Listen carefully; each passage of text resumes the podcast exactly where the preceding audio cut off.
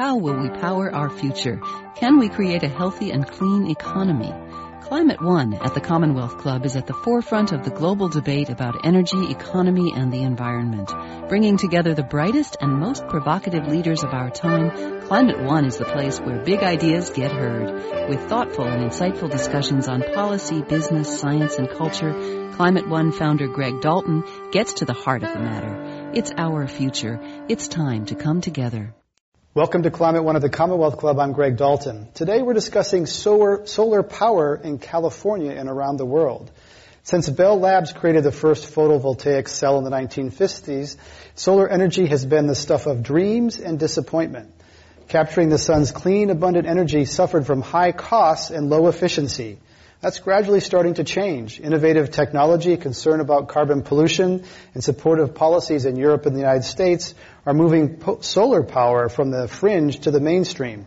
Solar powers are now cool and cropping up in the desert and on rooftops, but today only 1% of America's electricity comes from the sun.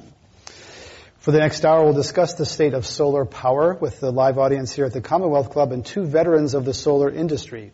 Tom Dinwoodie is founder and former CEO of SunPower, a manufacturer of solar power systems with annual sales of $2 billion. He currently serves as the company's chief technology officer. Dan Shugar is a former president of SunPower who currently is CEO of Solaria, another maker of solar cells for utility scale project. And he has more than 20 years of experience in renewable energy. Please welcome them to Climate One. Um, so, Dan Shugar, let's begin with you. Uh, 50 years, solar power is 1% of American electricity. Is that, is that a success? Is that where, where it should be? Well, in the early days, uh, solar was evolving and d- became very cost effective for uh, satellites um, space and space communications. We wouldn't have the ability to you know use cell phones and, and uh, some of the other devices without that. What really solar really took off for terrestrial applications or applications we can use you know here uh, for our homes and businesses really about 10 years ago, and so that was really when the industry started taking off. Solar has grown with a annually compounded growth of 69% annually compounded growth for 10 years in a row. Solar is, for the last 10 years, the fastest uh, growing energy technology. And last year, our industry, solar, manufactured, shipped, and installed on for homes, businesses, and power plants 17 gigawatts of power. Now that's the daytime equivalent of what 17 nuclear power plants put out. So I would argue, and why, why was all that happening? For technology reasons and cost reduction reasons we can get into. So I'd argue solar is the shining example of uh, how technology innovation uh, has enabled us to reduce cost and solve our energy needs in a uh, renewable uh, and attractive way for, for customers. Well, Tom where do you think it's going? Where do you think that uh, in five years or so, where will solar be as a percentage of U.S. power generation? Five or ten years.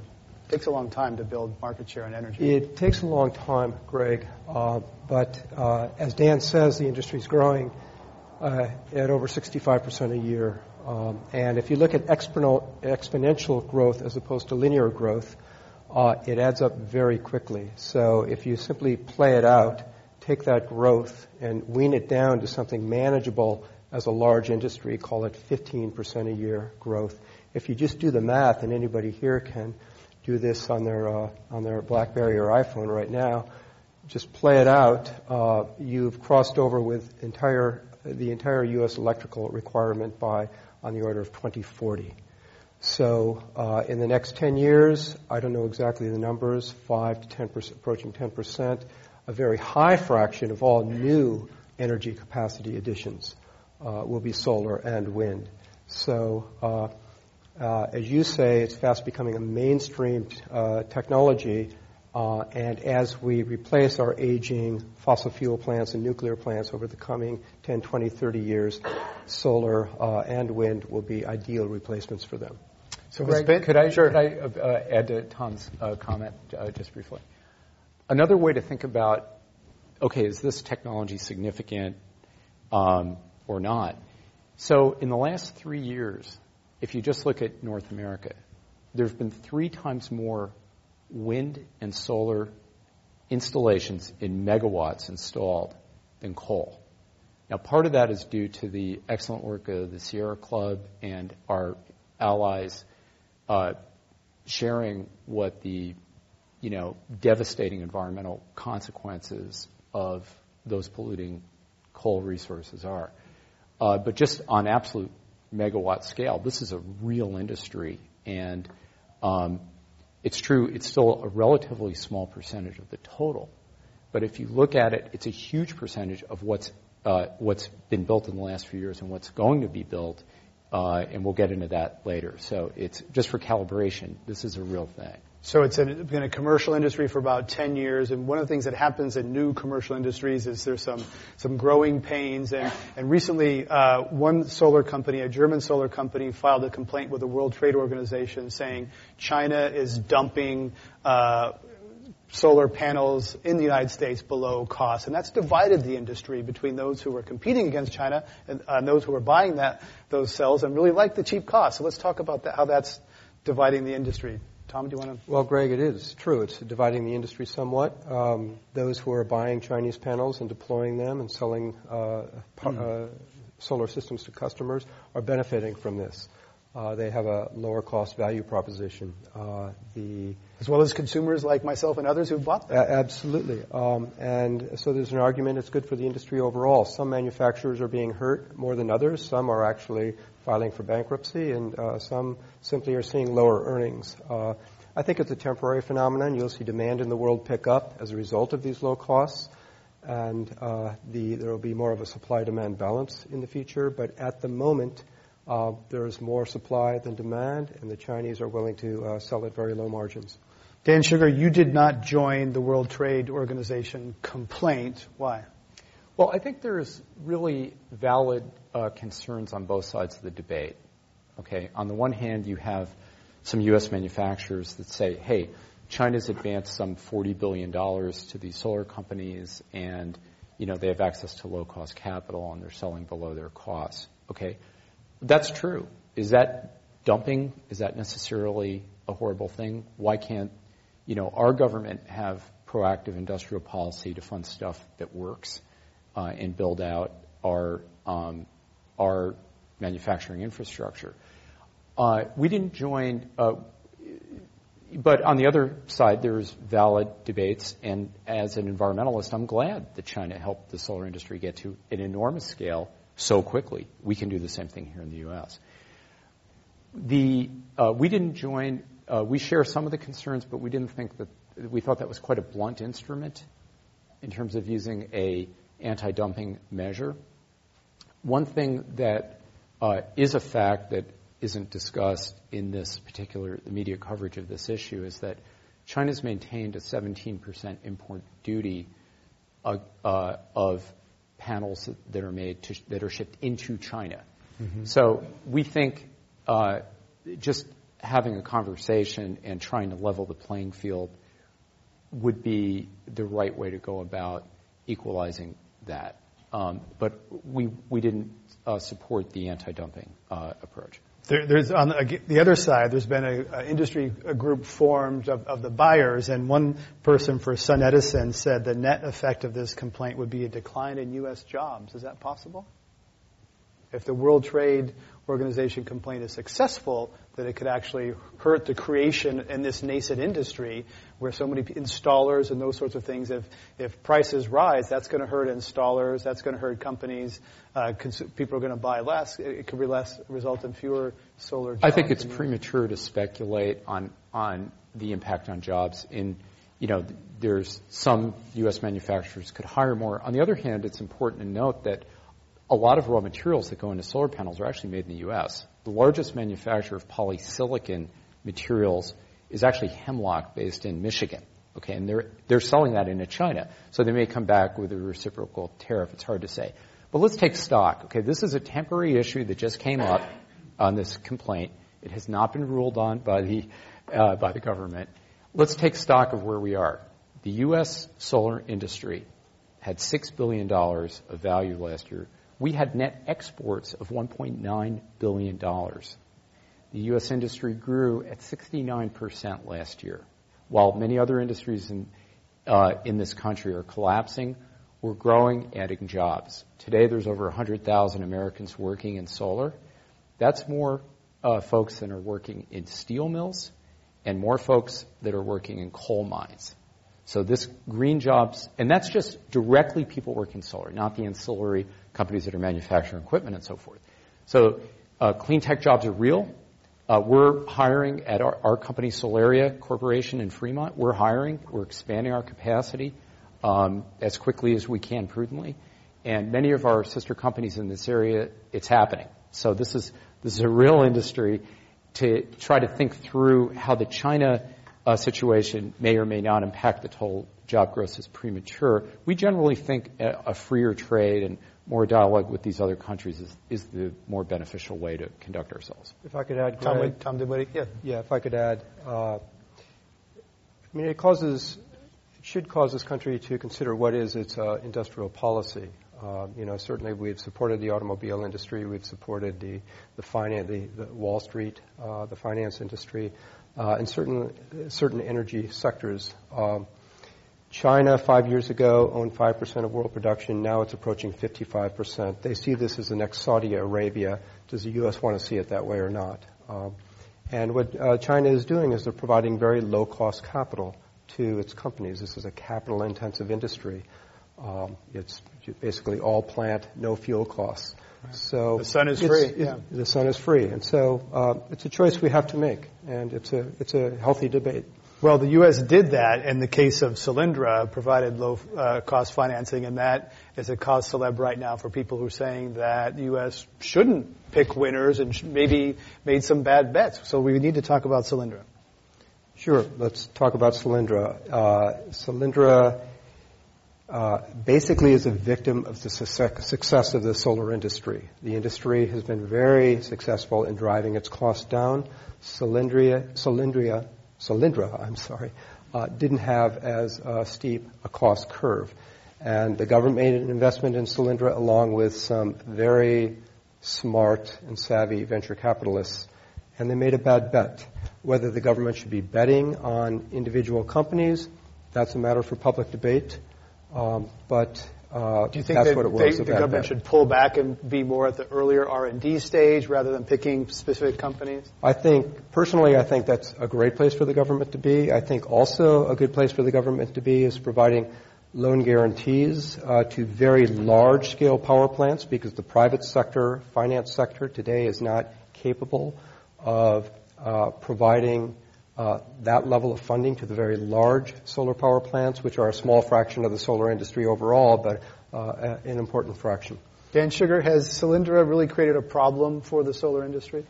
Uh, only because it was a, became a campaign issue because President Obama went there. But let's let's contextualize this Solyndra thing. First of all, it was 0.2 percent of global shipments. They, they were a non-entity in the global PV manufacturing area.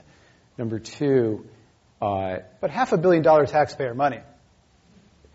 I, that's a big number, but that's 2% of the loan guarantees that are, that are basically out there. Most of them are for nuclear, which is a, a completely non-economic, you know, toxic thing. That's it, the only reason there's any viability for nuclear is that those loan guarantees are there. So yeah. taking a step back um, and talking about industrial policy for a minute, I think Tom brought up an, an excellent, excellent point. Um, why did the semiconductor industry go to Malaysia? Okay, because there's low cost jobs? No. Okay, the labor content in the chip that's in your cell phone is minimal. Why did a lot of the solar manufacturing go to China? Because the labor is low cost? No, absolutely not. The labor content in a solar panel is 5 to 10 percent. It is access to capital. Now, what was so uh, mis, mis uh, guided in the loan guarantee program as, as it was originally conceived is that in order to apply for it, you actually had to prove that you had gone to every other lender and they wouldn't lend it to you. Because, God forbid, this country starts lending to stuff that works um, with in the manufacturing sector. There's some folks in Congress that thinks that, that believe that you know, we're going to compete with the uh, lending from commercial lenders. But the, the issue is in a, in a capital starved uh, economy, which is what we are now, it's very difficult to get loans for proven um, manufacturing uh, entities. So what happened is in Malaysia, a lot of the manufacturing went there because the government essentially said, "Hey, we'll give you a loan, you pay it back." Great. So you had, you know, Intel, AMD, all these. Co- That's why semiconductor went there, not because of cheap labor. Same thing with solar. These uh, China's put out, you know, 40, 50 billion dollars. I think it's very smart. We should be doing the same thing, but let's not let's not get hung up on, oh, it has to be something that's, you know, way out there. Let's fund things that are, are proven and working. So we don't, that's our that's our issue here. We don't have that money because we we sent it all to China for the stuff that, that they're making, right? I mean, the U.S. in this political environment is not in the in the uh, in the situation political context to be making these kinds of loans, making these kinds of bets. We're we're in retraction mode. It, it would take vision and leadership, but uh, those monies are you know, uh, basically you, if you don't make investments, you can't grow. It's a matter so, of priority yeah. for the U.S. government. Let's talk about a couple other countries. Uh, Germany and Spain have been very instrumental in the growth of the global uh, solar industry.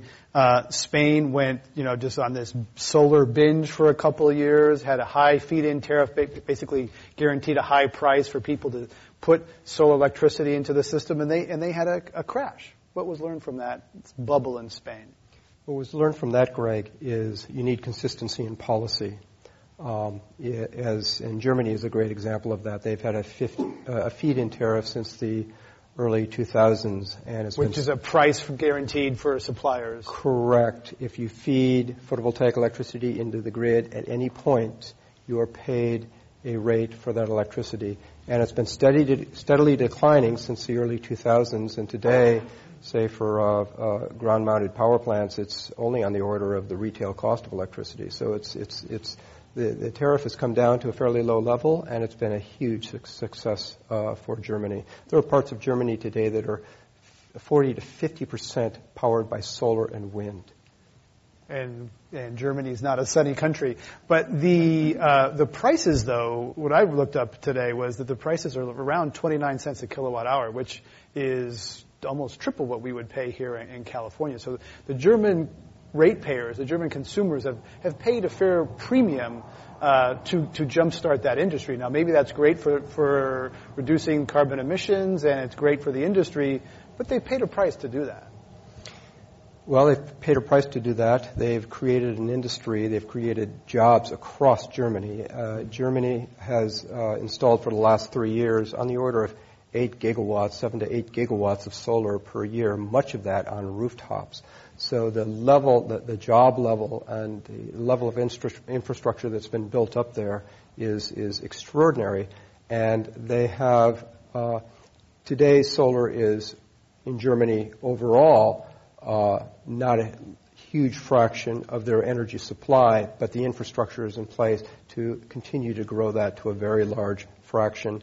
And as this feed-in tariff comes down, it's it's less of a, a, a burden on the German economy. So, uh, and with all the jobs created in that country, unemployment levels are low, and uh, they regard it as a very serious uh, uh and, and good investment. And a long-term investment, not just looking at the cost today, but looking at, at a longer time frame Every, than, yes. than we might hear. Sorry, yes. Uh, every solar panel installed, you basically know the cost of electricity from that panel for the next 30 years of its operation or more.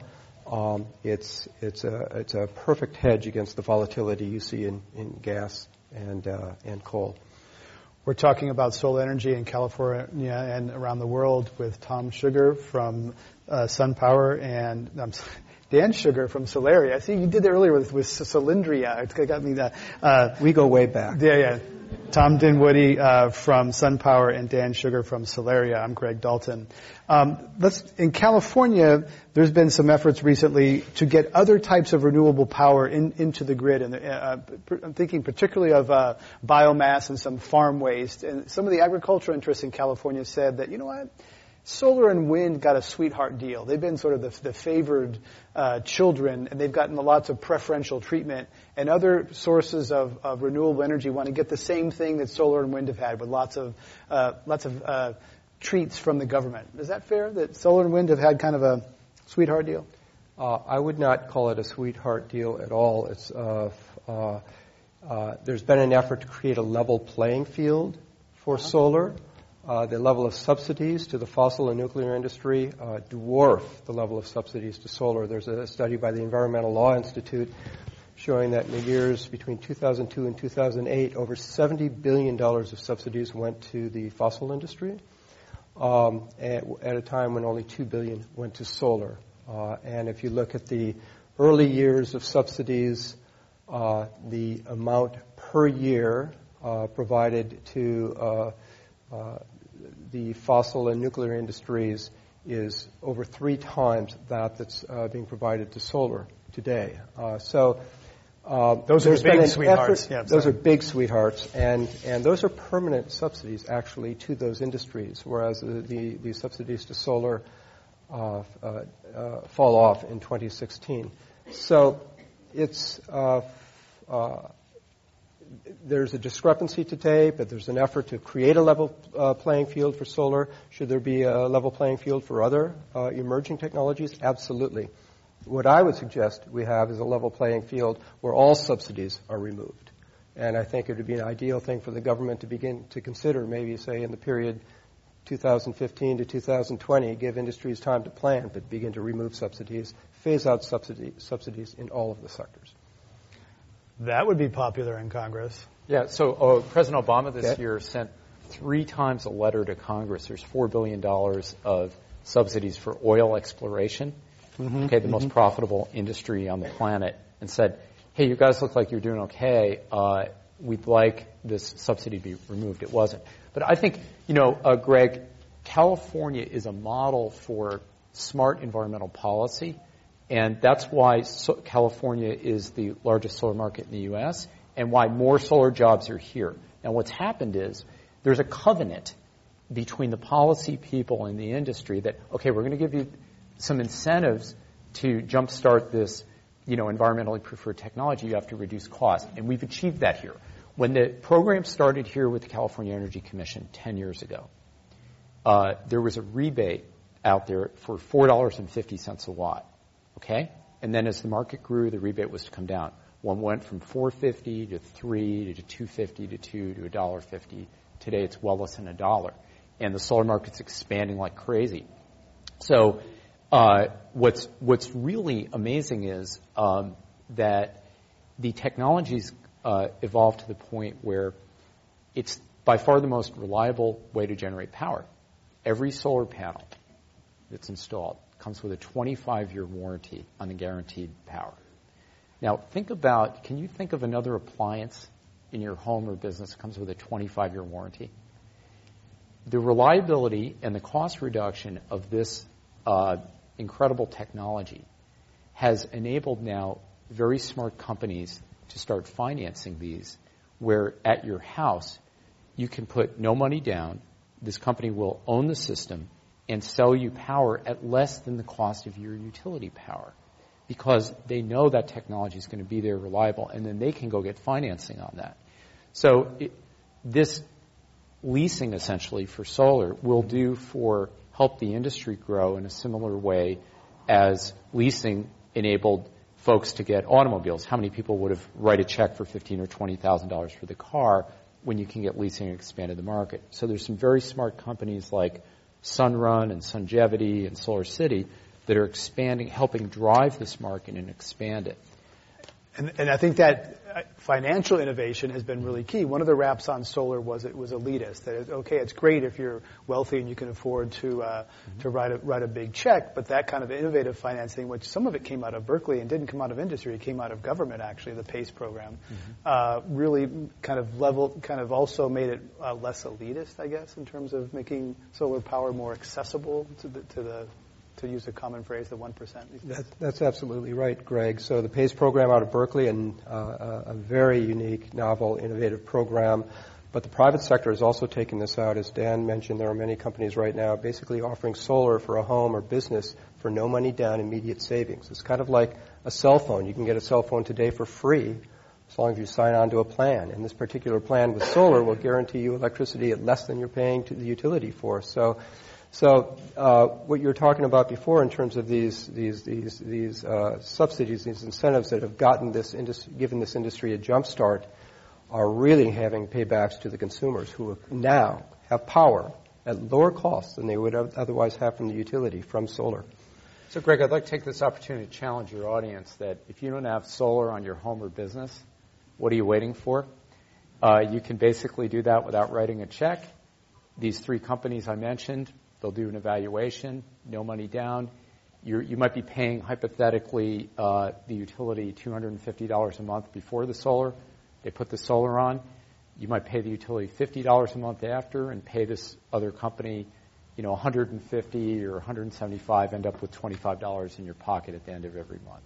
So this is a great opportunity for us to scale. Let me just ask, how many people do have solar? So uh, about 50, yeah, 10 people out of 50 or so. How many people would like to have solar?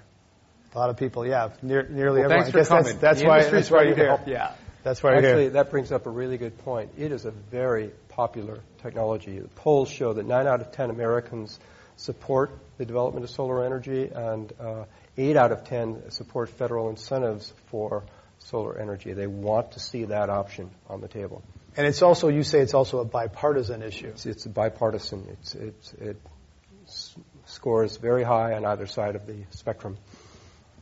Hey, Jim, I'm a, or, sorry, Greg. I'm, I'm a bit. It's all right. I started. The, I started the name mess up. Let's just let's just Look, get sloppy. I'm, yeah. I'm kind of a solar solar freak. I love it, and I just want to share why I'm so excited about this for just a second, from a technology perspective. I am an engineer, right?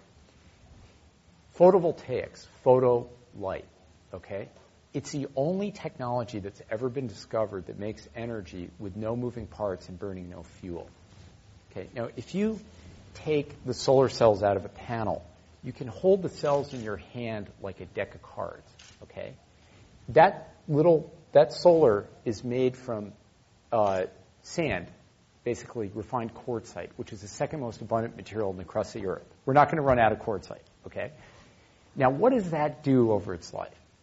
It generates the energy equivalent of burning five tons of coal or 10 barrels of oil.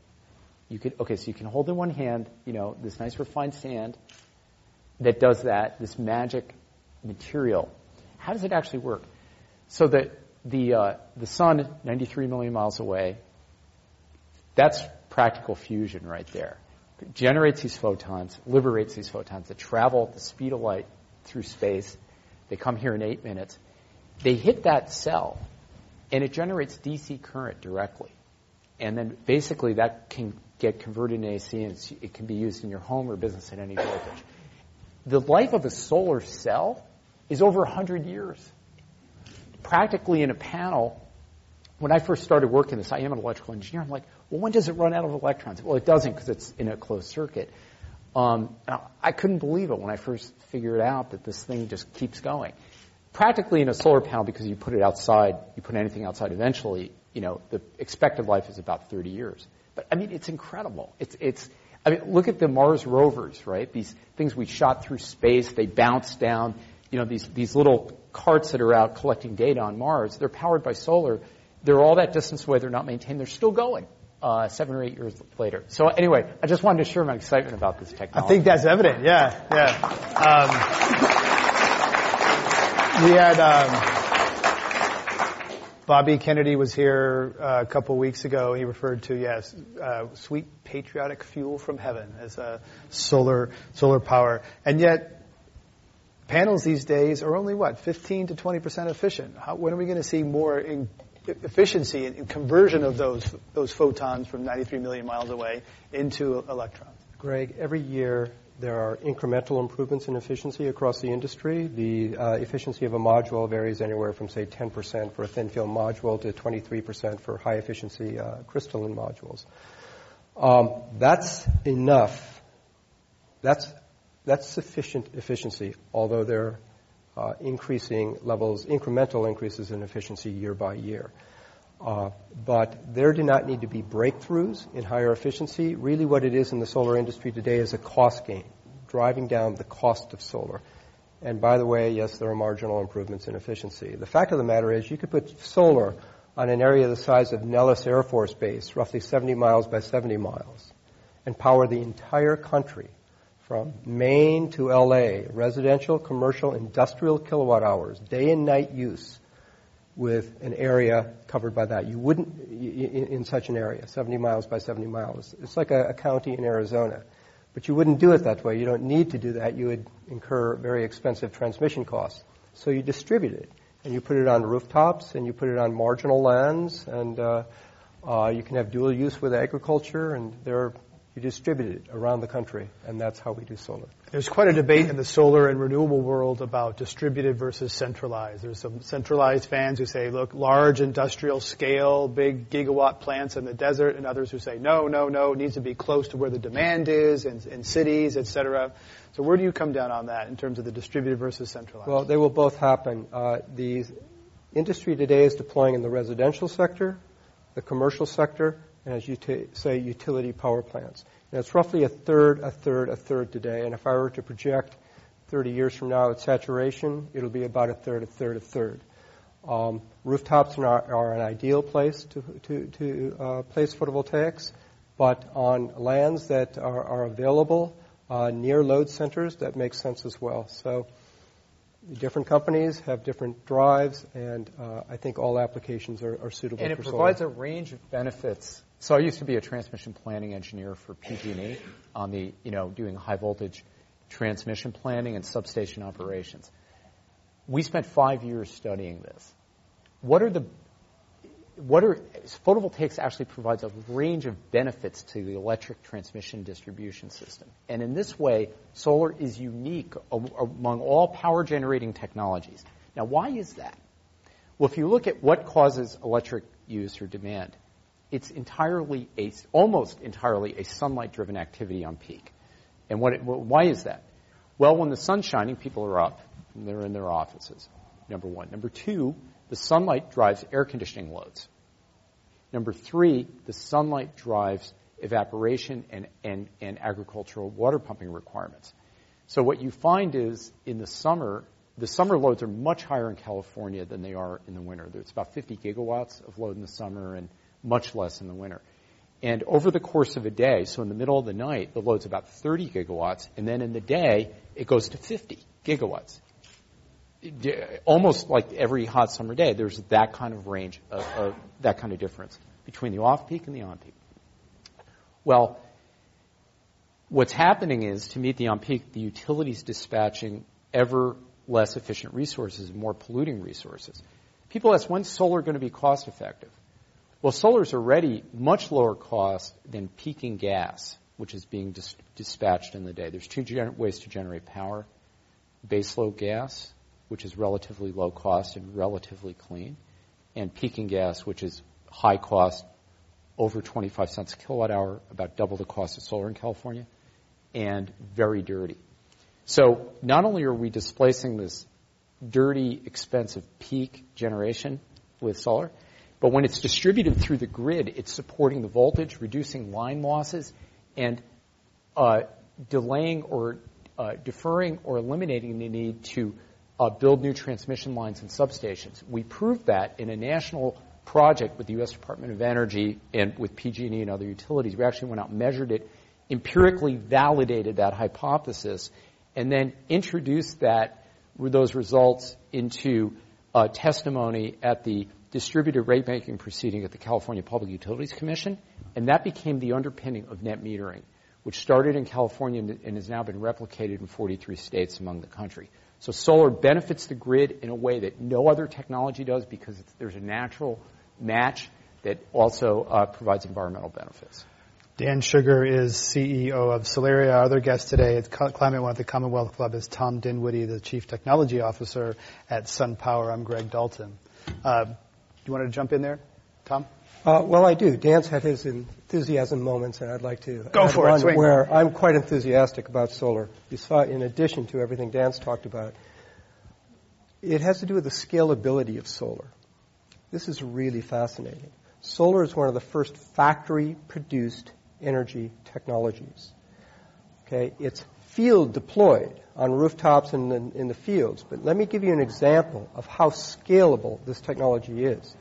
In Germany last year, 8 gigawatts were installed. That's roughly 8 nuclear power plants in one year. Now, the last time we built a nuclear power plant in this country, it took 22 years, 7 months, Watts Bar 1 in Tennessee. Okay, it takes 5 to 10 years to build, a, a, a, say, a 500 megawatt gas or coal plant. But 8 gigawatts in one year in a local market, Germany. And in fact, in June last year alone, 2.1 gigawatts of solar were installed. So we're talking a technology that deploys gigawatts in months, not five to ten years for gas and coal, or decades for nuclear. This is a factory produced energy technology. You have factories that are generating gigawatts per year out of them in a, uh, in a highly quality controlled environment, high volume, mass production, and they're simply field deployed. Construction in the field is really simple relative to uh, a modern day uh, uh, conventional power plant. So uh, it's coming, and it's coming fast, and uh, get ready for it. One of the critiques of solar is this intermittency, the fact that it's not there all the time. It can't replace baseload. A coal-fired power plant can burn at the same time. Gas could be turned up and down, just uh, gas power plants, just like your stove. So you think that this is overplayed? It's not as big a deal as as solar skeptics would believe. Let's talk about that, Dan Shugar? Sure. So I mentioned there's this natural correlation between sunlight and load, right? So we studied this extensively at PG&E, and then uh, our work was emulated by the National Renewable Energy Labs. There's a great researcher. His name's Richard Perez in New York, and if richardperez.com, he's got 25 brilliant technical papers.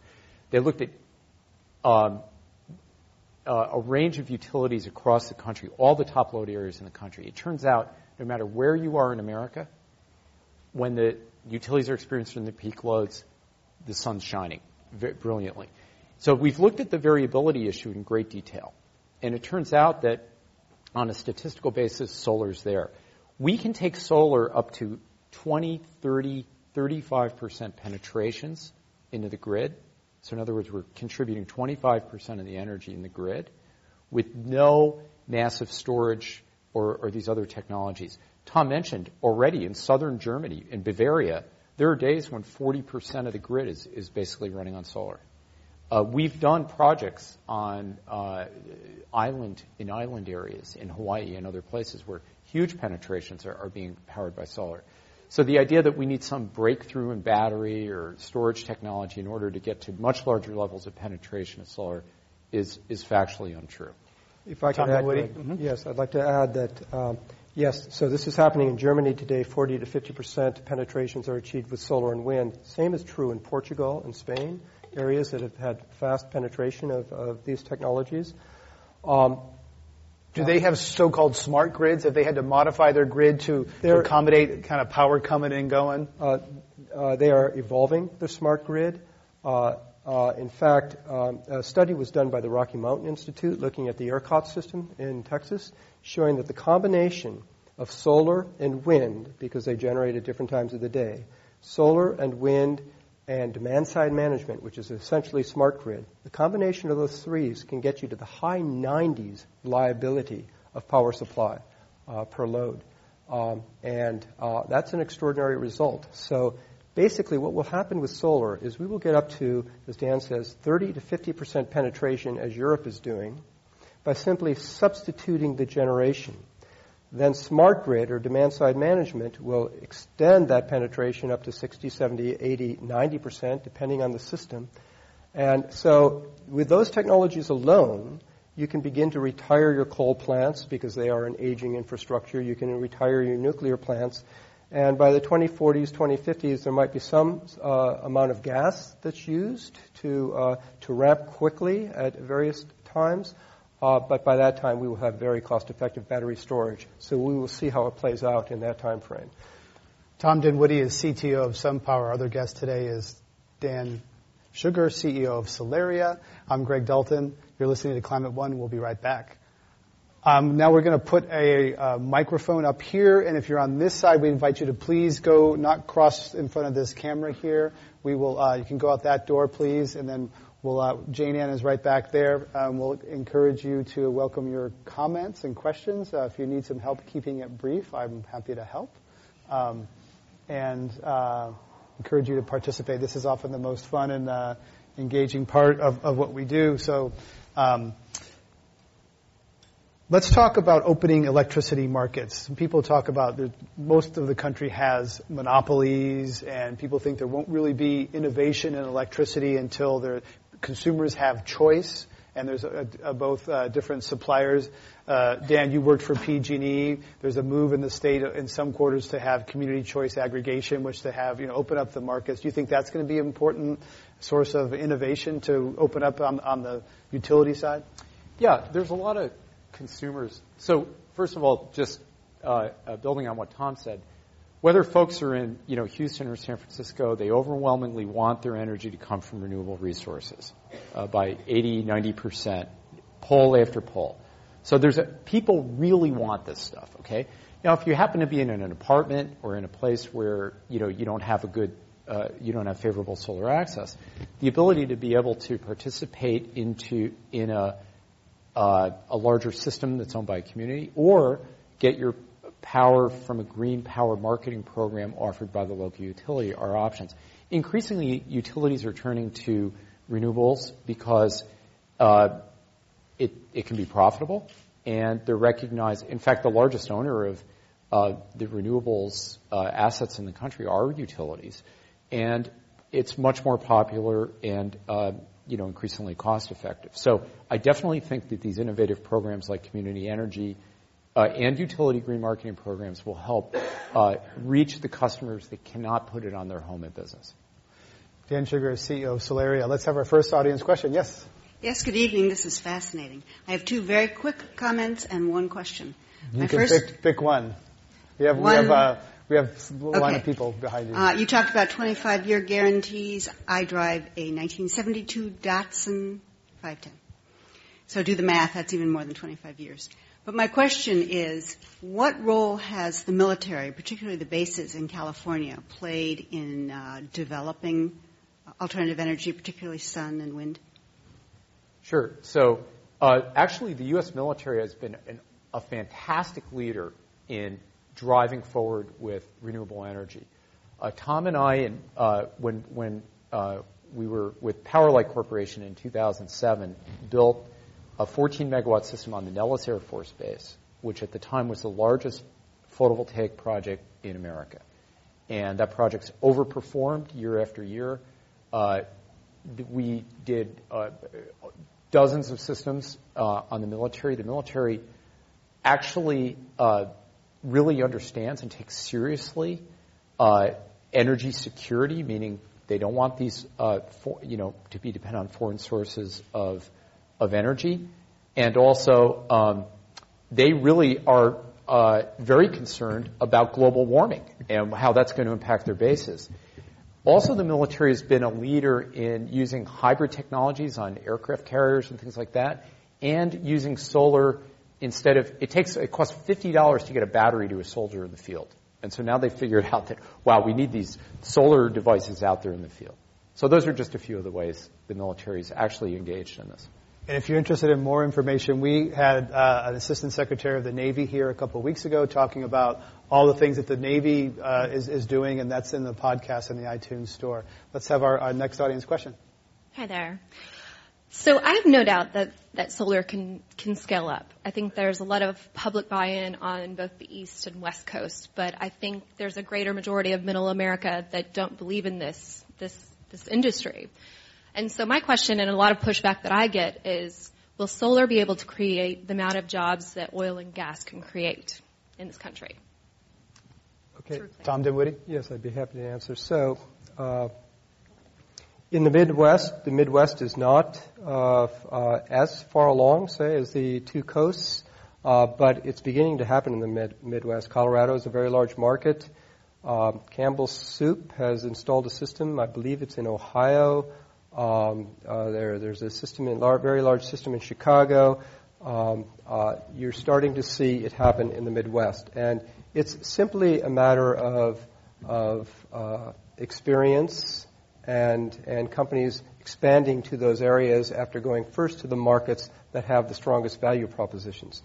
Um, so it is coming that way. Yes, it will take some time. And if I could add, uh, there's been a very detailed analysis uh, looking at how many jobs per megawatt of different technologies. Solar has seven jobs per megawatt. Oil and gas have one job per megawatt.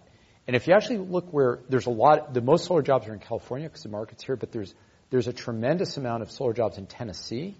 Uh, there's uh, glass manufacturer there, silicon.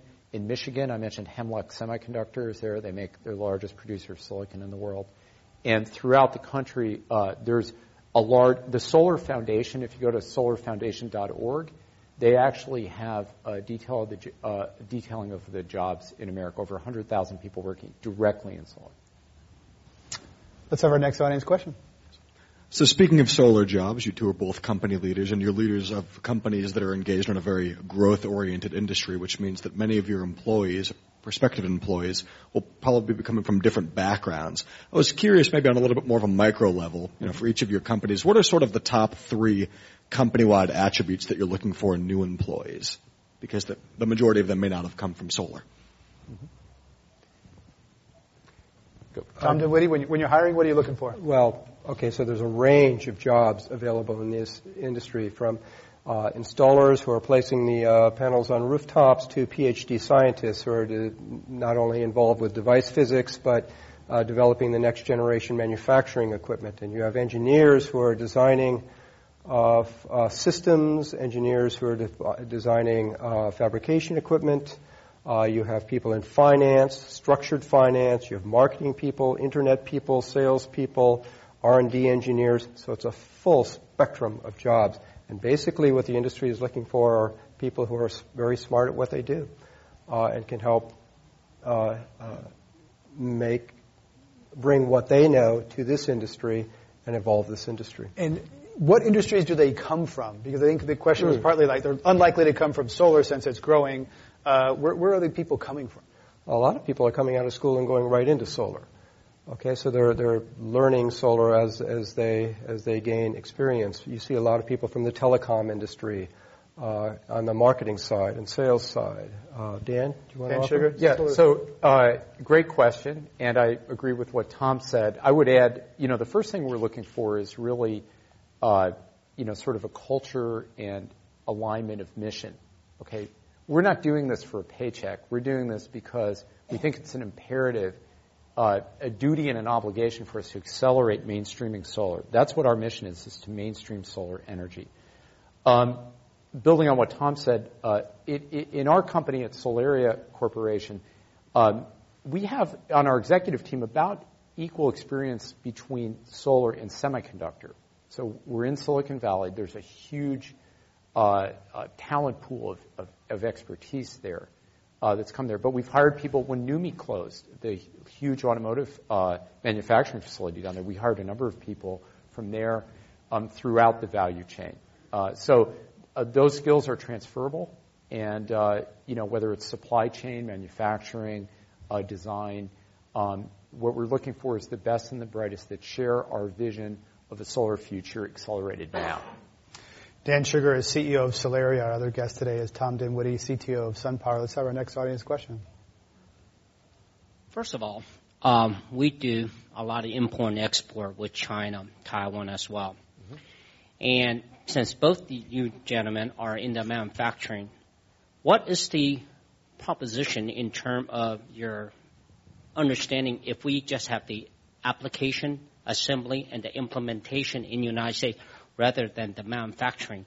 Due to the fact we know the Chinese uh, get government subsidy. In our case, we just give our you know company loans and put it to second rather than the first in case there's investment default. But my question to you, wouldn't it be more logical for the American working class to assemble and implement these solar panels or solar, uh, polysilicon cell rather than trying to manufacturing it because every time we try to manufacture anything here, the Chinese will follow through with their and dump their you know um, supplies. Thank you. Uh, well, I'm not ready to run up the white Dan flag just yet. So we're manufacturing. We are manufacturing in Fremont, California. We also have manufacturing overseas. Uh, What so- percentage of your manufacturing is in the U.S.? Uh, right now, it's about 50-50. Um, the, it's important to recognize that solar panels are heavy, okay? And so when to transport them to the market, there's a cost and there's a time delay. And so there's, you want to do manufacturing, uh, at least uh, the, the back end of manufacturing in the, con- in the countries where the demand is. And so if we build demand here, definitely jobs will come. It's also important to recognize that really only about 25% of the jobs in solar are manufacturing. The balance of jobs are, as, as Thomas mentioned, design, sales, installation, service, uh, and so forth. So uh, we do have manufacturing jobs here. We're growing manufacturing jobs here. Um, but there are, there are jobs throughout the value chain. Tom Dinwoodie, anything to add? I can't add to that. Very Okay. good. Let's have our next audience question. Yes. I think this question is on the mind of most consumers who believe in solar. And that is that we hear in the paper and whatever, and like you folks have said, that the costs are going down. Should we bite the bullet and go solar with our residents today, or do we wait three years? Uh, it's Tom ver- Dinwoodie, yeah. It's a very good question. Uh, in the case, uh, if you're living in California, the state incentive program, the CSI program, uh, is declining every year. So that's designed. So, so really, the cost of buying solar today will be roughly equal to the cost of uh, buying solar uh, several years from now when the program has declined. Uh, so Same uh, thing for some city incentives. Different cities have similar incentives that are also declining. That is that is correct. So there's an argument to say it's it's not going to get cheaper on a net basis, uh, but today you can get it basically, uh, depending on your your site, for uh, virtually nothing down and, and immediate savings. That uh, that should be incentive enough, and that proposition. Uh, uh, you know, it will improve slightly over time, but given these declining incentive levels, uh, not significantly. And if you're worried about your personal carbon footprint, now is better than later, It's for a, sure. gr- it's a great time to go solar. yes, ma'am. Hi, I had a question. Um, in terms of the gridlock we see in our nation's capital, we're not going to see an energy bill anytime soon. So, what in the short term can this community, uh, who are very grassroots action oriented, do to lobbying our legislators on the federal level about programs or, or pieces of legislation that may be pending that they can take action and contact their congressman? I, hear of um, grant programs that are pending or are due to be sunsetted. Is there anything you can reflect on that? Sure. Uh, thank you for the insightful question. There's one particular program that is very valuable. It's called the uh, 1603 uh, grant program. Let me explain what that is. Uh, really, the only federal incentive for solar is there's a 30% investment tax credit. That's it. That's for consumers that, that are uh, planning to do solar. It, many businesses and customers after the financial crisis of 2008 couldn't monetize the credit immediately. So essentially, what the 1603 does, the program does, is allows the customer to get the incentive up front in a check rather than deducted from their taxes. That program is due to expire at the end of the year. So extending that grant program is uh, it's called it's not a, it's called the 1603 program is very helpful. Uh, if you go to SEIA.org, www.seia.org, um, there are instructions in there on how to uh, support that program. That's the single uh, best thing we can do on the federal level. Meanwhile, get engaged. You know, join the Sierra Club for fifteen or twenty dollars a year. Uh, you know, be active with your Congress people. Um, speak up and join join our, our, our you know our movement. Uh, accelerating clean, mainstreaming solar and accelerating clean energy, energy to today and creating jobs. And how about California? Because I think some people would say Washington, maybe a little bit of a long shot, but better odds in Sacramento. What would you say about uh, people could do in Sacramento? That California's done a lot. What more could they do? Okay, so uh, in California, we have the um, the industry has an organization called the Solar Alliance, uh, which is part of the National Solar Energy Industries Association. Um, we welcome uh, folks to help us out there. Show up at hearings. Uh, you know, the uh, policy leaders like to hear from the public and stakeholders and concerned citizens. Please engage, show up, show up at hearings, articulate your uh, desire to see a, greater, um, you know, acceleration of these programs. Now we're very fortunate to have an incredibly visionary governor, Governor Brown, who's been at Solaria Corporation and SunPower, I believe, um, to have a, a very strong and active California Public Utilities Commission and California Energy Commission show up at their key hearings when they're talking about these things and uh, express your, your, your support. And as much as anything, Tom. get solar and tell all your neighbors about it. It's no money down, immediate savings. Tom Dinwoodie is the CTO of SunPower, and Dan Shugar is the CEO of Solaria. Let's have our next question. Uh, this organization calls itself Climate One. And that means that we are more interested in not putting carbon in the air and, and uh, increasing the atmosphere temperature. So isn't nuclear energy a green source of energy? And if we could build plants that are passively safe and are proliferation resistant, wouldn't that be a good thing? Well, nuclear energy, uh, it's a very good question. Uh, nuclear energy does not put carbon into the atmosphere other than the carbon it takes to build the nuclear power plant and to process the fuels and, and so forth. Um, there are uh, environmental concerns with nuclear uh, uh, beyond that having to do with the fuels and the reprocessing and uh, and storage storage and taking care of the plant, decommissioning the plant when it's when it's beyond its useful life.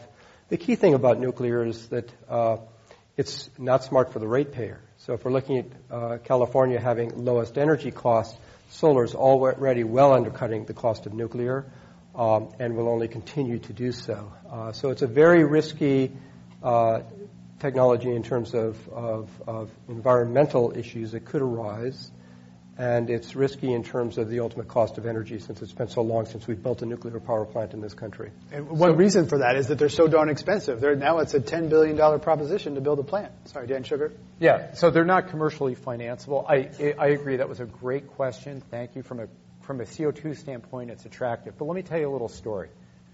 I, ju- I was in Japan two weeks ago. One of our executives is married to a lovely Japanese woman whose family has been farming for centuries – in north central Japan. They, all their wealth is tied up in their land. They're not planting melons this year for the first time in over 100 years because they don't have a market for their melons because people are concerned about the radioactivity about that. I don't know why this country's gotten to the point where we're scared to talk about caring about the environment. I really care about the environment. I want my sons and my, my grandkids to, to live in a place where the environment's preserved and is as beautiful as we have today. And to see what's happened in, in Japan, you know, literally, uh, uh, there's there's a, a, slew of nuclear reactors that were that were knocked out by that. We almost had the same issue when the floods were happening on some of the rivers here in California, yeah. in, in, in America. People aren't really talking about that. That's an inherently dangerous, unsafe technology that's highly non-economic, that's going to put toxic active material that we don't know how to handle into our environment for tens of thousands of years. You have to be out of your mind to basically uh, support nuclear power.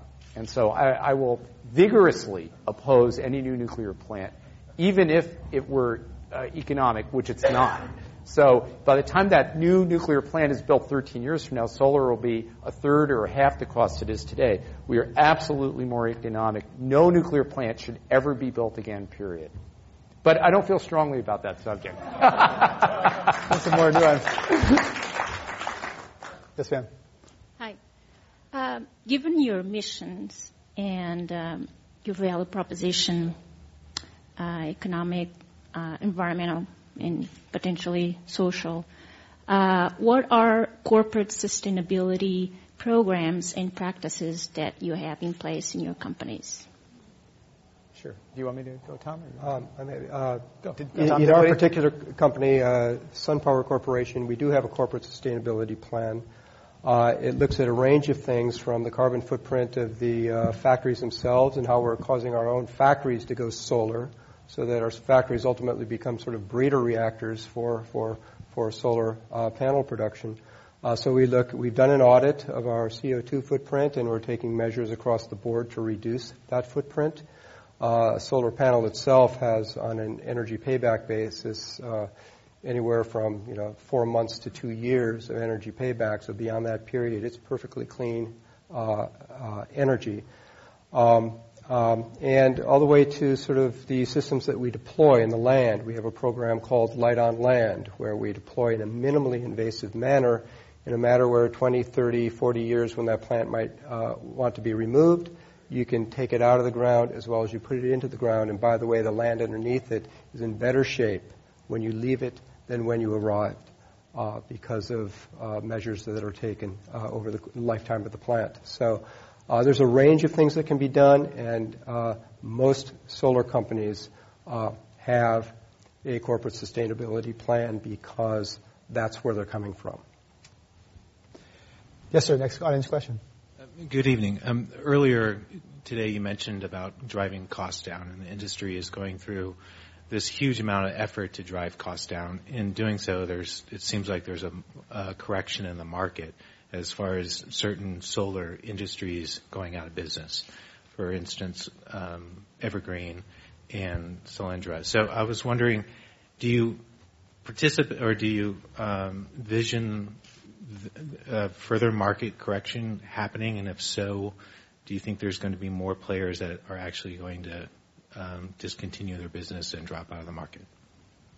Yeah, so it's important to know that companies, you know, um, thriving and some companies going out of business uh, is natural. You know, when Netscape went out of business, the internet didn't go away. Okay, so uh, you know, we knew the, the, the executives that founded Evergreen and some of those other companies. It was a great idea. It was too expensive a technology compared to technologies where technologies are today. So the technologies that are going to win are technologies that are uh, both have a low product cost and very high capital efficiency, meaning you can build a large factory for not a lot of dollars. That's what we're doing at, at our company at Solaria, but there's other companies focused on that as well. So yeah, I think there will be more consolidation. I think companies, you will see, um, you know, uh, additional companies going out of business. But it's important to recognize there's over 5,000 solar businesses alive and well in the U.S.